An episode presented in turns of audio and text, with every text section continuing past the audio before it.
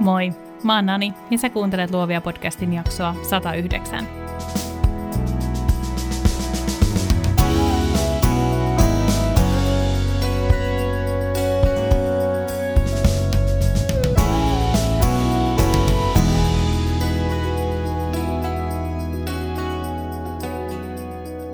Tässä jaksossa jaan sinulle palasia omalta yrityspolultani, kun kerron, mitä tekisin toisin – Ajattelen, että on ihan hyvä tietää, missä asioissa on itse erehtynyt, kaivannut apua, kasvanut ja kehittynyt.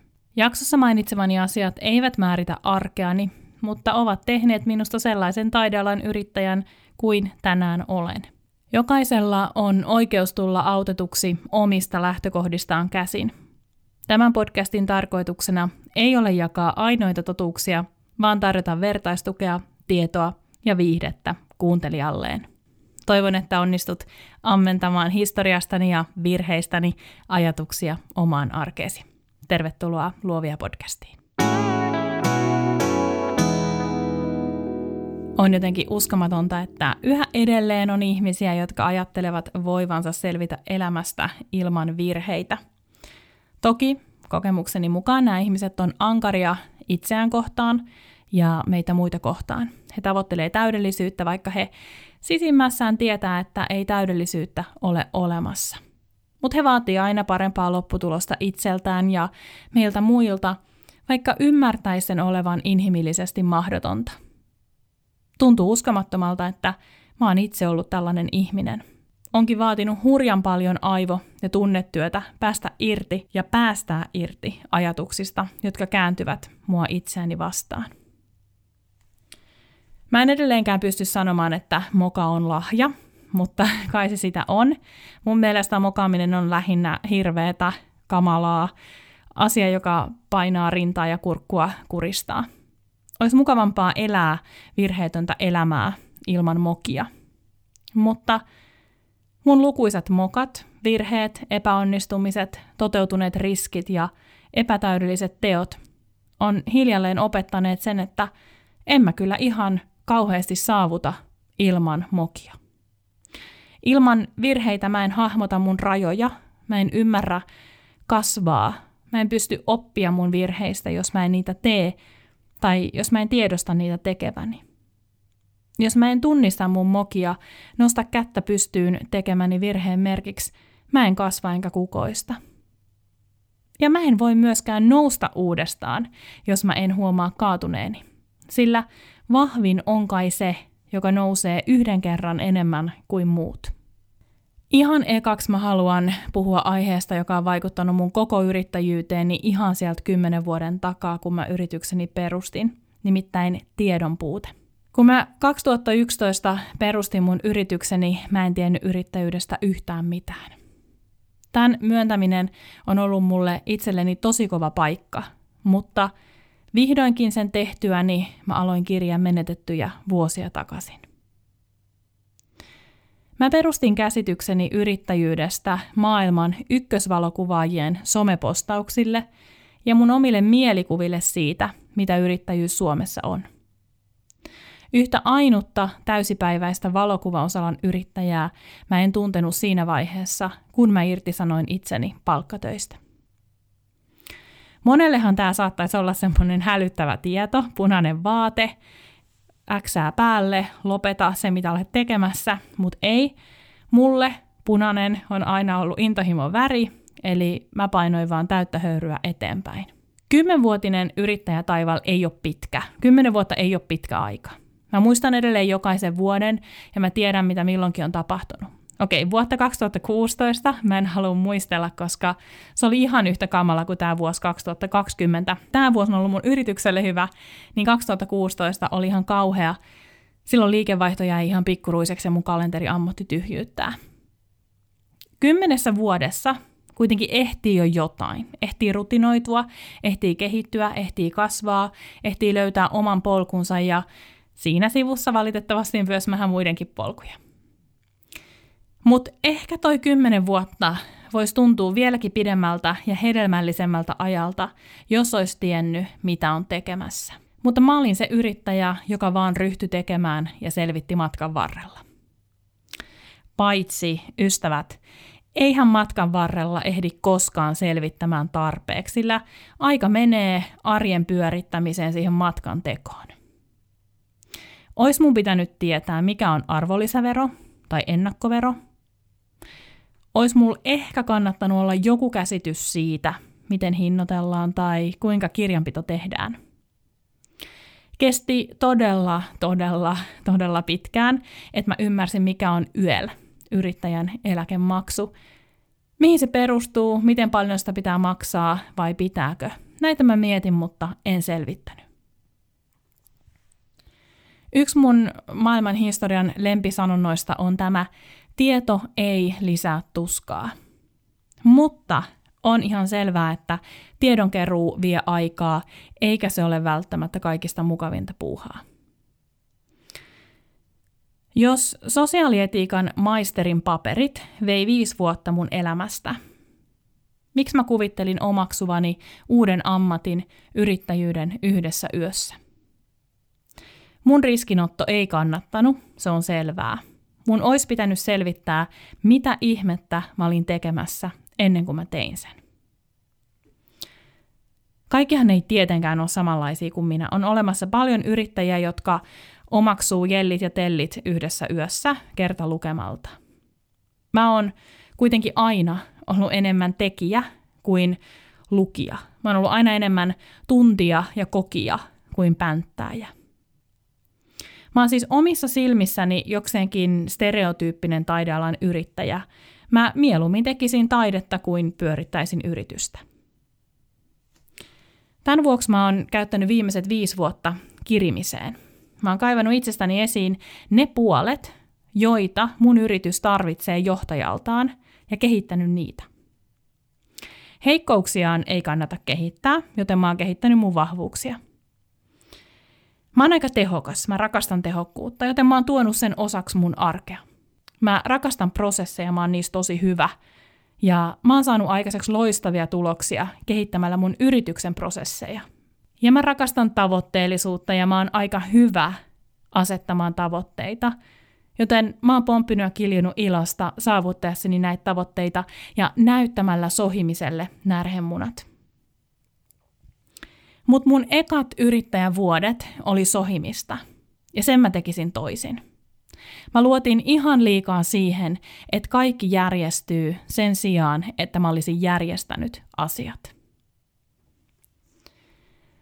Mulla oli maailman epärealistisin kuva yrittäjyydestä. Mä muistan elävästi sen, kuinka mä ensimmäisenä vuotenani ajattelin, että kyllä, kellon ympäri pitää työskennellä.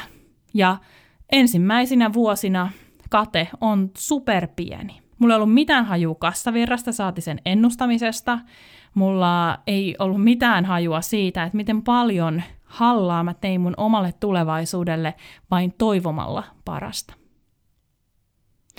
Mä oon miettinyt, että olisiko auttanut se, että mä olisin astunut vähän etäämmälle ja tarkastellut omaa toimintaani jostain toisesta vinkkelistä. Mutta mä en usko, että mä olisin osannut tehdä sitä, sillä mä jäin yrittäjäksi tietämättä, mitä yrittäjä tekee ja mitä yrittäjyys tarkoittaa. Mun kunniaksi on mainittava se, että mä hallitsin kyllä mun substanssin tosi hyvin. Mä olin hyvä valokuvaaja ekasta asiakastyöstä lähtien. Mä pystyn arvioimaan sitä nyt, kun mä oon parantunut mun perfektionismista, kun mä tiedän, että mun ja asiakkaan 100 prosenttia on kaksi eri asiaa. Jostain syystä mä kuitenkin vedin yhtäläisyysmerkit hyvän valokuvaajan ja menestyneen yrittäjän välille. Tästä seuraavasta asiasta on ihana vapauttavaa puhua, vaikka se onkin vähän häpeällistä. Mutta mä uskon, että mun epärealistinen kuva yrittäjyydestä oli seurausta siitä, että mä täytin päiväni ihailemalla huippujen töitä. Mä aloitin valokuvausharrastuksen vuonna 2007. Ja joskus ehkä vuonna 2009 mä aloin löytää näitä tämmöisiä idoleita itselleni. Mä vaan selailin heidän kuvia ja fiilistelin sitä, miten upeita töitä he tekee. Ja sitten jossain vaiheessa toi ihailu johti ideaan valokuvaajan työstä. Jonkun aikaa mä harkitsin myös valokuvausopintoja, mutta se jäi, kun yhtäkkiä mun asiakasmäärä kasvoi eksponentiaalisesti mun sivutoimisen yrittäjävuoteni aikana. Mutta yksi asia, mitä mä en koskaan harkinnut, vaikka syytä olisi ollut, oli yrittäjyysopinnot. Mulla ei käynyt mielessäkään, että mä voisin tehdä vaikka yrittäjän ammattitutkinnon tai vastaavia opintoja. Mä vaan haaveilin elämästä, jollaista mä kuvittelin mun idoleitteni elävän. Mä olin tosi turhautunut mun päiväduunissa ja mä uskon, että se jotenkin näkyi siinä, miten paljon aikaa mä käytin semmoisen epärealistisen yrittäjyyskuvan rakentamiseen. Mä tein johtopäätöksiä näiden ihmisten arjesta heidän satunnaisten kohokohtien perusteella. Sam Blakein, Dan O'Dain, Jonas Petersonin, kymmenien muiden menestyneiden valokuvaajien sana oli laki. Mä muodostin käsitykseni suomalaisesta valokuvausyrittäjyydestä, kotimaisista markkinoista, amerikkalaisten ja australialaisten yritysten perusteella. Tänään on aika katkeran suloista ajatella, että mä en todella tajunnut, miten paljon hikeä ja kyyneleitä nuo julkaisut peitti alleen. Mä en muuten tuntenut nimeltä ainuttakaan pitkän linjan kotimaista kuvaajaa. Jos oisin tuntenut, mä olisin varmaan samalla oppinut jotain myös suomalaisista markkinoista, suomalaisesta valokuvausalan yrittäjyydestä. Mun oman alkuni, ensimmäisten askeleiden vertaaminen toisten keskikohtaan tai loppuun on asia, joka harmittaa yhä. Mä menetin sen vuoksi yöunia, päiviä, hermot, muutaman vuoden kasapäin rahaa. Kuvitelma siitä, että mut vaan yhtäkkiä löydettäisiin, kuten Jonas Peterson oli löydetty, oli suurin mahdollinen vale, jonka mä pystyin itselleni kertomaan. Vasta siinä vaiheessa, kun mä ymmärsin, että mä oikeasti löydän inspiraationi ihan jostain muualta kuin katsomalla muiden kuvaajien töitä, mä löysin omat rajani. Vasta silloin mä ymmärsin mun vastuuni omalle yritykselleni. Vasta vuosia myöhemmin mä havahduin näistä harhoistani. Mä ymmärsin, että epärealistinen käsitys menestyneen valokuvaajan työstä olikin oikeastaan unelmointia. Mä ymmärsin myös, että kuten kaikilla muillakin aloilla, huiput on huippuja ja että mä oon itse tavis just niin kauan, kunnes mä oon huippu tekemäni työn vuoksi. Mutta jos mä haluan sinne huipulle, mun on oltava valmis tekemään tosi kovasti töitä. Mä olin siis kieputtanut itseni tukevalle umpisolmulle, jonka avaamiseksi piti paiskia hartiavoimin töitä. Esimerkiksi tällainen ajatusrakennelma ohjasi mun arkea. Jos Jonas Peterson totesi, että hänen ei ole koskaan tarvinnut käyttää rahaa kuvauksiensa mainostamiseen, mä ajattelin, että mainostaminen osoittaa yrittäjän heikkouden. Jotain tästä voi laittaa nuoruuden ja tietämättömyyden ja innostuksen ja intohimon piikkiin, mutta ihan kaikkea ei kuitenkaan. Mun olisi pitänyt paiskia kovemmin töitä yritykseni eteen. Jokaisella meistä on oikeus unelmoida täysin epärealistisia unelmia, ja niin pitääkin tehdä. Unelmahan tarkoittaa asiaa, joka on epärealistinen. Realistista asiaa kutsutaan tavoitteeksi. Kun me unelmoidaan epärealistisia unelmia, me automaattisesti otetaan joku suunta, ja tälle meillä on mahdollisuus päästä vähän lähemmäksi niitä suurimpia tavoitteita, ja ehkä saavuttaa jotain, mitä me ei ehkä osattu ajatellakaan. Joten kyllä, meillä on oikeus unelmoida siitä, että kalenteri on täynnä ilman markkinointia, tai siitä, että oma työ puhuu puolestaan. On todella oikein unelmoida siitä, että joku antaa täysin vapaat kädet ja sanoo, että hei, mulla on tästä tämmöinen kahdeksan metriä leveä seinä, voisit sä kuvata tämän täyteen jotain sun kuvia. Mutta tämä epärealistinen käsitys ja muiden sokeen seuraaminen, se loi varsin juoksuhiekkaset perustukset mun yritykselle. Impulsiivisena ihmisenä mä todella sohin sinne tänne enkä nähnyt metsää puilta. Mä ajattelin vaan, että no hei, jos Kristiin Popki pystyy siihen, niin totta kai minäkin pystyn. Siitä vaan jätetään oma palkkatyö ja hypätään tuntemattomaan. Epärealistinen käsitys yrittäjyydestä, pienimuotoinen taiteellinen haihattelu ja muiden sokea seuraaminen aiheutti sen, että mä en enää kulkenut omaa polkuani, vai jonkun toisen polku. Mä en tiennyt, mikä on mun polku. Mä tein kaikkeen vähän, mutta en oikeastaan tiennyt, mitä mä olin tekemässä ja mihin mä olin matkalla. Mä kokeilin vasenta polkua, oikeata polkua, mä otin askeleita sivulle, taakse. Ja mun eka vuosi, vuosi 2012, kulukin täysin muiden armoilla. Mä en ymmärtänyt mitään brändistä. Mä en ymmärtänyt mitään erikoistumisesta. Mä en ymmärtänyt mitään hinnoittelusta. Mun kuvaus maksoi 50 euroa. Ja se sisälsi kaiken. Mä en osannut budjetoida. Mä en osannut suunnitella mun työtä. Ja mä maksoin sen jellin, mutta en mä sitä sen kummemmin miettinyt. Mä en halua, että me sekoitetaan sohimista siihen, että tekee kaikenlaisia töitä. Mä kerroin just männä viikolla mentoroitavalleni, että ei ole mikään häpeä olla generalisti, siis eräänlainen joka paikan höylä. Vaikka mä oon itse erikoistunut, mä uskon, että taidealan yrittäjä voi menestyksekkäästi tehdä monia asioita. Mutta mä myös ajattelen, että niin tehdessään on tunnistettava se oma taiteellinen kärki ja tuotava se oma kädenjälki läpileikkaavasti kaikkeen, mitä tekee. Mä taas täytin ekana, tokana vuonna kalenteriaani sillä, että mä vaattelin, että kaikki tehdään, mikä irti saadaan. Sitä yrittäjyys on. Mä en kantanut töitäni rintarottingilla, vaan väsyneesti ja työn alle uupuen. Mä haluan tätä generalismi, generalisti-ajatusta tukeakseni esitellä sulle kaksi valokuvaajaa tai puhua vähän heidän portfolioista. Nyt jo edesmennyt Rodney Smith kuvasi kaikkea maisemista muotia huumoriin. Ja ihan jokaisessa kuvassa on nähtävillä se Smithin henki. Hänelle ei näyttänyt olevan olemassakaan maisemakuvausta tai muotikuvausta, vaan ainoastaan valokuvausta. Jokainen hänen teoksensa on itsenäinen, omilla jaloillaan seisova kuva ja näyttäytyy arvokkaana palasena, osana hänen elämäntyötään. Toinen esimerkki on lähempää suomalainen valokuvaaja Antti Rintala. Antti kuvaa luontoa, henkilöitä, mainoskuvia, omaa perhettään ja myös hänellä on täysin tunnistettava oma tyyli. Hänenkin portfoliossaan on kuvia sieltä sun täältä, ja myös nämä kuvat tunnistaa Antin kuviksi. Mä en voi tietenkään todeta kummankaan kuvaajan puolesta yhtään mitään tai kertoa, minä he itseään pitävät, mutta mun mielestä on selvää, että generalistin on löydettävä oma tunnistettava tyylinsä ja pidettävä siitä kiinni kynsin hampain. Myös mulla on oma tunnistettava tyyli. Mä tiedän, mitä asioita ja elementtejä mä toistan kuvauksesta toiseen. Mä käytän aina hyvin samantyyppistä valoa, sommittelen kuvani hyvin samalla tavalla ja, ja, ja uskon, että esimerkiksi mun tilannetajun, joka on ensiluokkainen, sen huomaa niistä kuvista myös.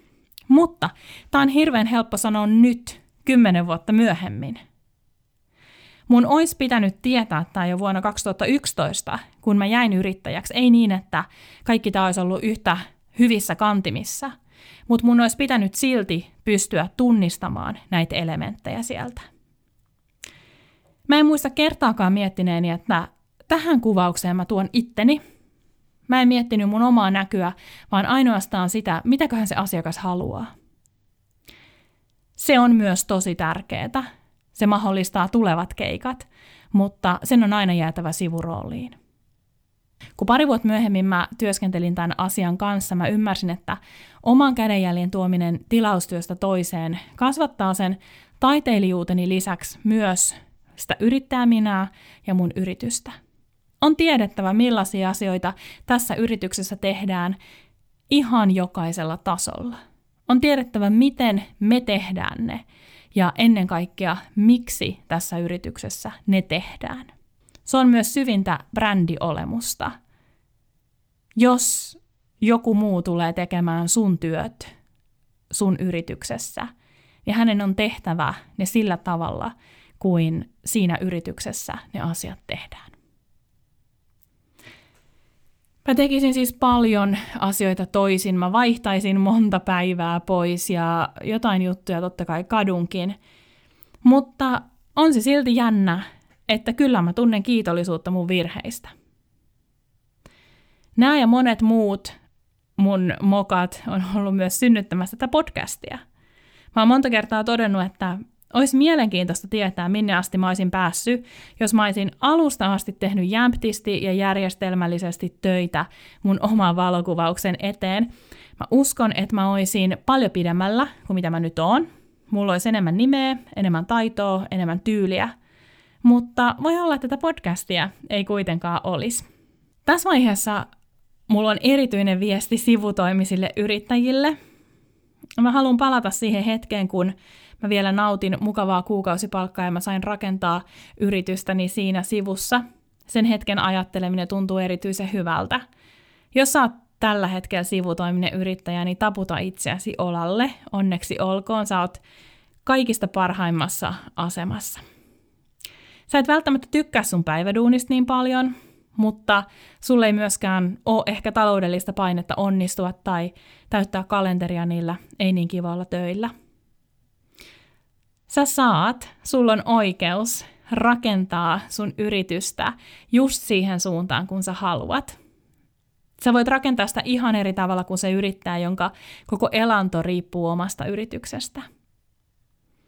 Siksi mun suusta ei enää koskaan voi kuulla sellaista asiaa, että täyspäiväinen yrittäjyys olisi jotenkin itseisarvo tai jotenkin hienompaa tai arvokkaampaa, tai että todellisen taiteen tekee täyspäiväinen yrittäjä. Mutta vuosia sitten, kun mä olin päässyt siihen yrittäjän vapauden, taiteilijan vapauden makuun, vuosia sitten, siitä nauttiessa lähes tyhjällä tilipussilla, mä oon niin saattanut ajatella ja ehkä jopa todeta ääneenkin. Koska jokaisen lähtökohdat on hänen omansa, on auttajan punnittavaina sanojaan tarkasti. Kymmenen yrittäjyysvuotta ja varmasti tuhatkunta virhettä antaa mulle jonkunlaista elämänkokemusta, perspektiiviä, käsitellä taidealan yrittäjyyttä.